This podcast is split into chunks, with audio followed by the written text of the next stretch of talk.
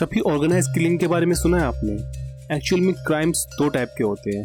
एक organise crime और एक डिसऑर्गेनाइज क्राइम आज मैं ऑर्गेनाइज किलिंग के बारे में बात करने जा रहा हूँ। As I am talking about the most prolific serial killer of all time नमस्कार, मेरा नाम है गोपाल और आप सुन रहे हैं अपराध के दीवाने का थर्ड एपिसोड आज मैं बात करने जा रहा हूँ the most terrifying serial killer you have probably never heard of Israel Keyes का जन्म कोव यूटा में 7 जनवरी 1978 में हुआ था। और उसका बचपन बहुत नॉर्मल था unlike any other psychopaths because he was not a psychopath वो नॉर्मल इंसान था just like you and me उसने बहुत कम वक्त के लिए यूएस आर्मी में भी service the. And for that he was decorated with some honours too Israel Keyes ने युवावस्था में ही क्रिश्चियनिटी छोड़ दी। Because he was starting to believe in Satanism कुछ लोगों का मानना था कि इसराइल कीज सेटिनिज्म चला गया था। सेटिज्म का मतलब होता है शैतानी पूजा करना। जस्ट लाइक इन इंडिया कुछ लोग काला जादू करते हैं, कुछ लोग शैतान की पूजा करते हैं। Just like that Israel Keyes found in to the Satanism दो हज़ार सात में इसराइल कीज ने एक कंस्ट्रक्शन का बिज़नेस खोला अलास्का में। लेकिन कुछ का मानना था कि बस एक ढाल थी उसकी क्राइम को छुपाने के लिए। ये सब हुई उसकी बैकग्राउंड की बातें। Now we will talk about his crimes Israel Keyes ने बहुत मर्डर किए। बट कभी पकड़ा नहीं गया। Because he was so organise इतनी चालाकी से वो क्राइम करता था कि किसी के हाथ में अभी आता ही नहीं था। बट एक फरवरी 2012 को सब कुछ चेंज हो गया। एक फरवरी 2012 को समानता कोनिक नाम की 18 साल की लड़की को on a gun point Israel Keyes ने किडनैप किया।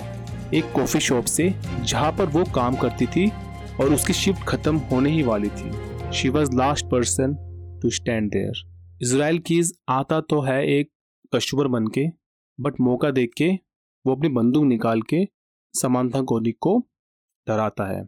और इसी का फ़ायदा उठा के उसका मुँह बंद करके अपनी गाड़ी की डिक्की में जो उसकी गाड़ी खड़ी हुई थी पार्किंग लॉट में, वहाँ तक लेके जाता है और उसकी जो डिक्की होती है उसमें डाल देता है। बंदी समानता को कीज शहर के चक्कर लगाता है और उसको एक्सप्लेन करता है कि ये बड़ा सिंपल होने वाला है। तुम मेरे साथ कोऑपरेट करो मैंने तुम्हें खाली किडनैप किया है, तुम्हें कुछ नहीं होगा। बस तुम्हारे फैमिली मेंबर से मैं रैंसम मनी मांगूँगा और मैं तुम्हें फ्री कर दूँगा। It is very simple so please cooperate with me otherwise you will be hurt और ये बोल के वो वापस उस जगह पर जाता जहाँ से उसने समानता को किडनैप किया था, वापस उसी कॉफ़ी शॉप में। और वहाँ वो समानता का फ़ोन लेता है और उसके फ़ोन से उसके बॉयफ्रेंड को मैसेज करता है, जो कि उसी कॉफ़ी शॉप के बाहर खड़ा हुआ था। उसको पिकअप करने के लिए। मैसेज में वो ये लिखता है कि मैं अपने फ्रेंड के घर जा रही हूँ। दो दिन तक मैं घर नहीं आऊँगी। मेरे फादर को ये इन्फॉर्म कर देना। देन कीज समानता को लेकर वापस अपने घर आता है और उसको एक गराज में रखता है, जो उसके घर का गराज होता है। उसके अंदर समानता को बाँध कर रखता है। गराज में पड़े रेडियो का वॉल्यूम अप कर देता है, ताकि समानता की आवाज़ किसी को सुनाई ना दे। समानता का डेबिट कार्ड चुराने के लिए कीज उसके घर का एड्रेस माँगता है। एड्रेस मिलने पर कीज वहाँ जाता है और समानता के बॉयफ्रेंड की कार में समानता का डेबिट कार्ड लेने की कोशिश करता है। बट इस इंसिडेंट में उसका जो बॉयफ्रेंड है और कीज के बीच में भिड़ंत होती है। बट उस वक्त समानता के बॉयफ्रेंड को ये नहीं पता था, कीज ने ही समानता को किडनैप किया है। और ये सोचा कि एक आम चोर है जो कि खाली चोरी करने के लिए आया है। ये समझकर वो अंदर जाता है हेल्प मांगने के लिए घर के। और कीस इतने में फरार हो जाता है। उसके बाद इसराइल कीस अपने घर वापस जाता है। And what it did after that will give a shiver in to your spine वो एक गिलास वाइन का पीता है और वापस गराज में जाता है, जहाँ पर डरी सहमी समानता पड़ी हुई थी। वो उसका रेप करता है। And then he strangled her to death Samantha को मारने के बाद उसकी बॉडी को डीप फ्रिज में डाल देता है। एंड देन वो वापस घर जाता है अपनी आठ साल की बेटी को स्कूल के लिए रेडी करता है और अपना बैग लेके न्यू ऑर्लियंस के लिए निकल जाता है। 17 फरवरी 2012 को इसराइल की फिरौती के लिए एक नोट बनाता है बट उससे पहले वो वापसी समानता की फ्रोजन बॉडी को डीप फ्रीजर से बाहर निकालता है। उसको चेयर पर सेट करता है, उसके फेस पर मेकअप लगाता है और उसकी आँखें मछली के जाल बनाने वाली रस्सी से सी देता है। ताकि उसकी आँखें खुली रहे और दूसरों को ऐसा लगे कि वो ज़िंदा है। फिर उस दिन का अखबार खुद लेकर कैमरा में टाइमर लगाकर फ़ोटो खींचता है, ताकि ऐसा लगे कि समानता ज़िंदा है और सही सलामत है। If you Google it if you Google Samantha Koenig, आपको वो फ़ोटो ज़रूर दिखेगी, जिसमें समानता बैठी हुई है और उस दिन का न्यूज़पेपर लेके इसराइल की इसने फ़ोटो खींची है। बट आपको ऐसा लगेगा कि समानता ज़िंदा है और उसने ही वो न्यूज़पेपर पकड़ा है। But she was alive she was dead long ago की तीस हज़ार डॉलर का रैंसम नोट और विद दैट फ़ोटो एक अल्बर्ट नाम के कुत्ते के स्मारक के नीचे रख देता है।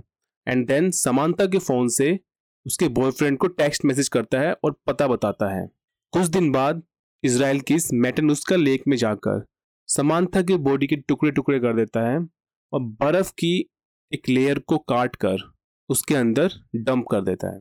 समानता के फादर ने थर्टी थाउज़ेंड डॉलर्स इकट्ठा किए इस आशा में कि अभी भी उनकी बेटी ज़िंदा है। कीज ने समानता के फादर को इंस्ट्रक्शन दी थी कि थर्टी थाउज़ेंड डॉलर वो समानता के डेबिट अकाउंट पर डिपॉजिट करे।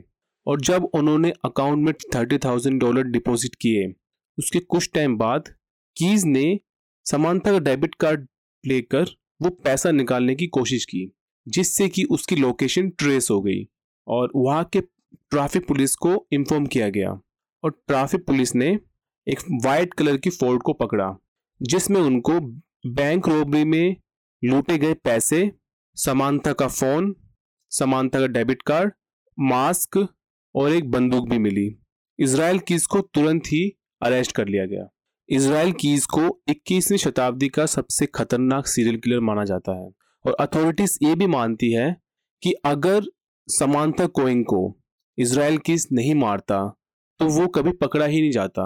Unlike any other serial killers Israel Keyes का कोई कोड नहीं था।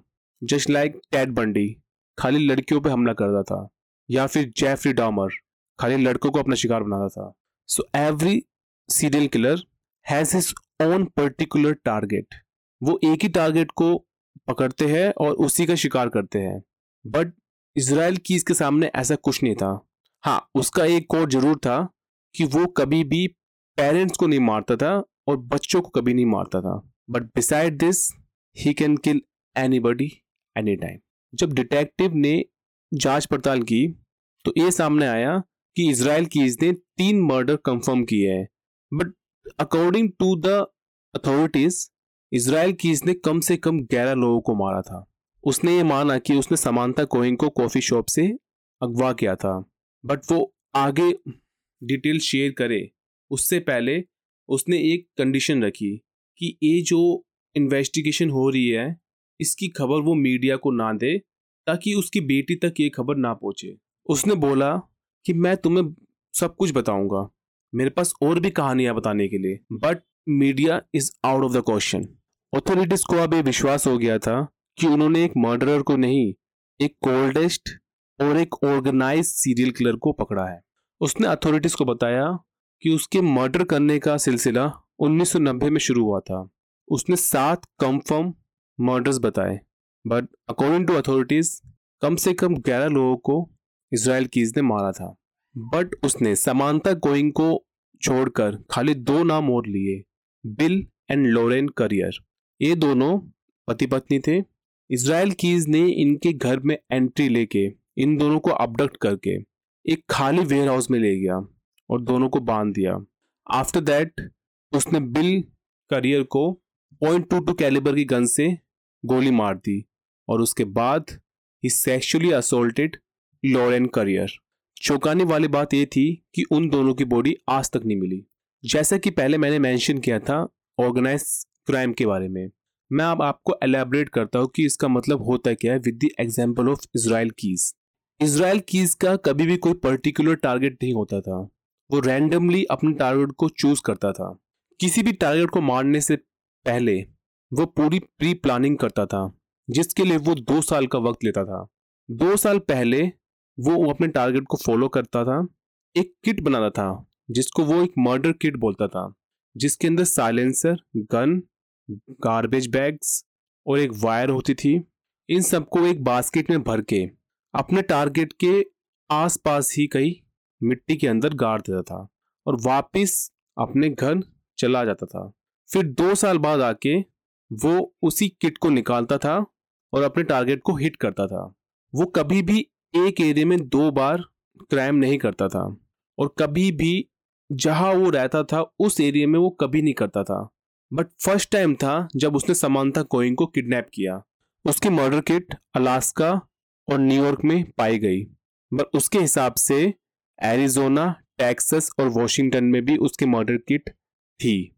ट्रिप के दौरान वो कभी भी किसी भी तरीके से कार्ड का इस्तेमाल नहीं करता था। वो हमेशा कैश में पे करता था, हमेशा मोबाइल अपना स्विच ऑफ़ रखता था और जो विक्टिम उसके होते थे उससे कोई भी कॉन्टेक्ट कैसे भी नहीं रखता था। So these are some examples of organise crimes homicide department की डिटेक्टिव मोनिक डोल के हिसाब से इसराइल की किडनैपिंग या किलिंग इसलिए नहीं करता था बिकॉज़ ही वॉज़ क्रेजी और इसलिए नहीं क्योंकि उसका चाइल्डहुड बिकार गया है। वो ये सब इसलिए करता था क्योंकि उसको इससे बहुत ज़्यादा खुशी या एन्जॉयमेंट मिलती थी। He was just like a addicted to it जैसे कि किसी को ड्रग्स का होता है किसी को ड्रिंकिंग का होता है। Just like that he was addicted to do this crimes जब इन्वेस्टिगेटर्स ने इसराइल की से पूछा कि आपने ये किलिंग्स क्यों की, उसका सिंपल सा एक आंसर था वाई नॉट क्यों नहीं? 2 दिसंबर 2012 को इसराइल कीज ने जेल के अंदर सुसाइड कर लिया। इसराइल कीज की डेथ वो सब सीक्रेट अपने साथ ले गई जिससे ये खुलासा होता कि इसराइल कीज ने एक्चुअल में कितने मर्डर्स किए थे। बिकॉज़ इन्वेस्टिगेटर्स उसकी स्टोरी के साथ वो सब missing person report match up कर रहे थे जो कि कुछ साल पहले हुए थे। इससे ये हेल्प होती कि विक्टिम्स जो कुछ साल पहले गायब हुए थे उनका पता लग पाता। But they didn't got a chance so that was the story of Israel Keyes Hope you like the podcast. If you like the podcast, please subscribe my channel for more and I will catch you on the next podcast. Until then, be safe, take care of your family and live a happy life. Peace out. Thank you.